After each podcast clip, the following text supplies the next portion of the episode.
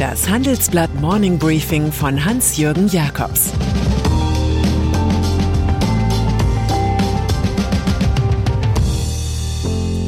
Guten Morgen allerseits. Heute ist Freitag, der 4. Juni, und das sind heute unsere Themen. Der Weltkapitalismus entflechtet sich. Annalena Baerbock und ihr neuer Industriepakt und der 48-Stunden-Untergang von Wirecard. Nach einer kurzen Unterbrechung geht es gleich weiter. Bleiben Sie dran. Ich bin Dr. Robin John, Allgemeinarzt in Schönebeck. Das ist 15 Kilometer von Magdeburg entfernt und trotzdem zu weit, um hier Nachwuchs zu finden. Immer mehr Praxen im Salzlandkreis bleiben unbesetzt und Patienten haben lange Wege und noch längere Wartezeiten. Das muss sich ändern. Die besondere Nähe der niedergelassenen Haus- und Fachärzte ist in Gefahr. Was die Gesundheitspolitik jetzt dringend ändern muss, erfahren Sie auf rettetdiepraxen.de. Kampf der Handelsmächte. Bisher hat die US-Regierung unter Donald Trump versucht, chinesische Investitionen in amerikanische Märkte zu verhindern.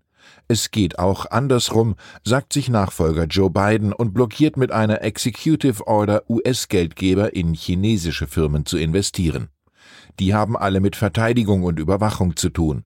Darunter sind unter anderem Huawei, Lieblingsfeind in Washington, sowie der größte Chiphersteller Chinas. Ein Jahr haben die US-Investoren Zeit, ihre Positionen in der Volksrepublik aufzulösen. Der Kapitalismus, wie wir ihn kannten, entflechtet und amputiert sich selbst. Es ist ein Manöver im geopolitischen Krieg um die Macht. In dieses Schema passt die Aktion Entdollarisierung in Russland, der Staat erklärt, Dollaraktiver und damit die US-Währung aus seinem nationalen Vermögensfonds gestrichen zu haben. Ausgeblockt. Wenn wir schon mal bei Trump sind, dem großen Wüterich der jüngeren Zeitgeschichte, als er noch im Weißen Haus saß, nahm die Welt jedes Hüsteln auf Twitter als Donner wahr. Als Ex-Präsident ist das anders, wie das Schicksal seines jüngst gestarteten Blogs From the Desk of Donald Trump zeigt, für jemand mit Mundwerk, aber ohne Macht interessieren sich nur wenige. Die geblockte Polit-Verschwörungstheorie ist wieder aus dem Netz verschwunden. Der in die Prahlerei verliebte Trump wirkte nur noch wie ein Verlierer. Seine Ankündigung im Trailer klingt wie eine irrwitzige Selbstbeschwörung. In einer Zeit der Stille und der Lügen entsteht ein Leuchtfeuer der Freiheit. Baerbocks neuer Industriepakt. Nach dem Bundesverfassungsgericht hat auch der Europäische Gerichtshof die Bundesregierung nun wegen unterbliebener Klimaschutzmaßnahmen gerüffelt. Jahrzehntelang seien in vielen Städten Stickoxid-Grenzwerte erheblich überschritten worden. Damit folgt der EUGH der EU-Kommission, die so ihre Klage gegen Deutschland begründet. Das ist ein Hintergrund für ein Statement der Grünen-Chefin Annalena Baerbock im großen Handelsblattgespräch. Darin beklagt sie eine besondere Form von Selbstvergessenheit in der Regierungskoalition. Sie müsse zu eigenen Beschlüssen stehen und sie umsetzen.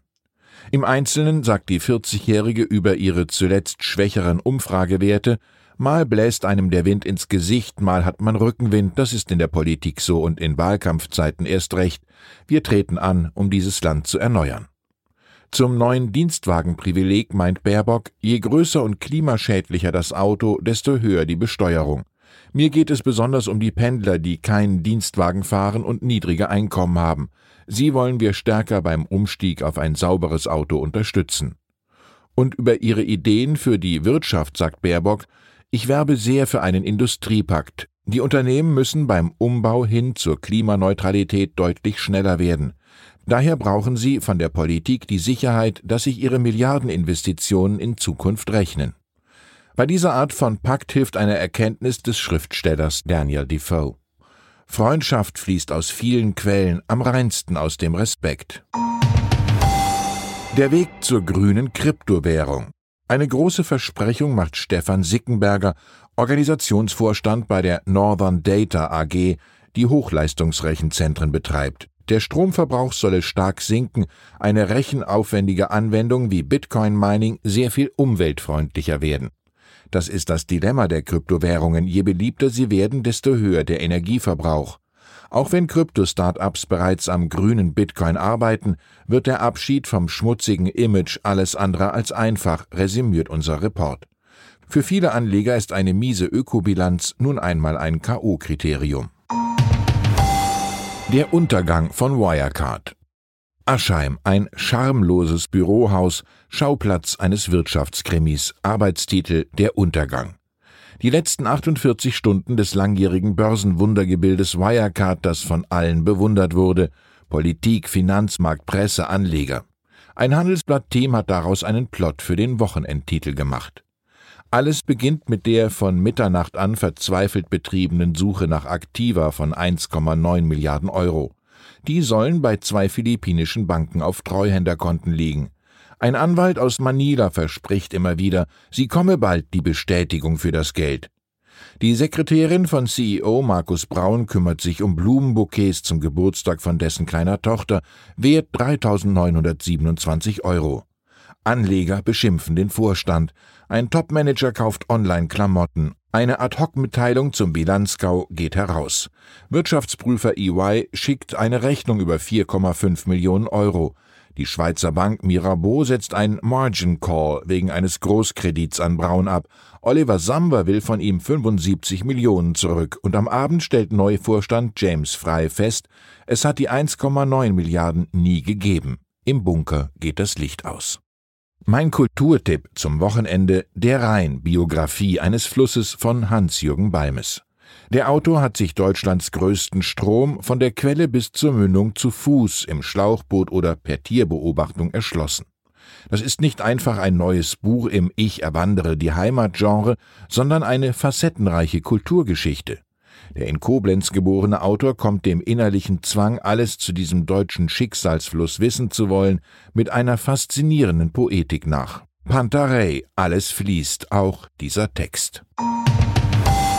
Und dann ist da noch Paul Simiak. Der ist römisch-katholisch, Mitglied der katholischen deutschen Studentenverbindung Winfriedia Breslau-Münster und der katholischen Studentenverbindung AV Widukind. Außerdem ist Simiak Mitglied in einer Partei, die sich christlich nennt und in der Tradition der katholischen Zentrumspartei steht. Es gibt das Problem, dass der CDU-Generalsekretär gerne twittert, was die Gefahr falscher Schnellschüsse steigert. Zudem kämpft er sich derzeit mit dem Bundestagswahlkampf ab, gestern Abend erfolglos bei Maybrit Illner. Da kam liturgisches Grundwissen schon mal mit dem Weihrauch entschwinden. Jedenfalls hat Simiak einen gesegneten Feiertag frohen Leichnam mit der originellen Begründung gewünscht, an diesem Tag würden wir uns ans letzte Abendmahl erinnern. Just dafür gibt es allerdings den Gründonnerstag. Und wozu es Paul Simiak gibt, fragt sich nun der eine oder andere im Land. Wir schließen mit einem Wort von Sigmund Freud. Wenn man jemandem alles verziehen hat, ist man mit ihm fertig. Ich wünsche Ihnen ein entspanntes Wochenende. Es grüßt Sie herzlich Ihr Hans-Jürgen Jakobs. Das war das Handelsblatt Morning Briefing von Hans-Jürgen Jakobs, gesprochen von Peter Hofmann. Ich bin Dr. Falk Stierkart und leite ein medizinisches Versorgungszentrum in Erlangen. Der Job als niedergelassener Arzt ist nicht unattraktiv, aber er scheitert oft schon an der Wurzel.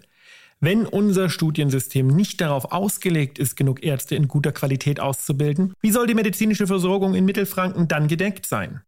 Die besondere Nähe der niedergelassenen Haus- und Fachärzte ist in Gefahr. Was die Gesundheitspolitik jetzt dringend ändern muss, erfahren Sie auf rettetdiepraxen.de.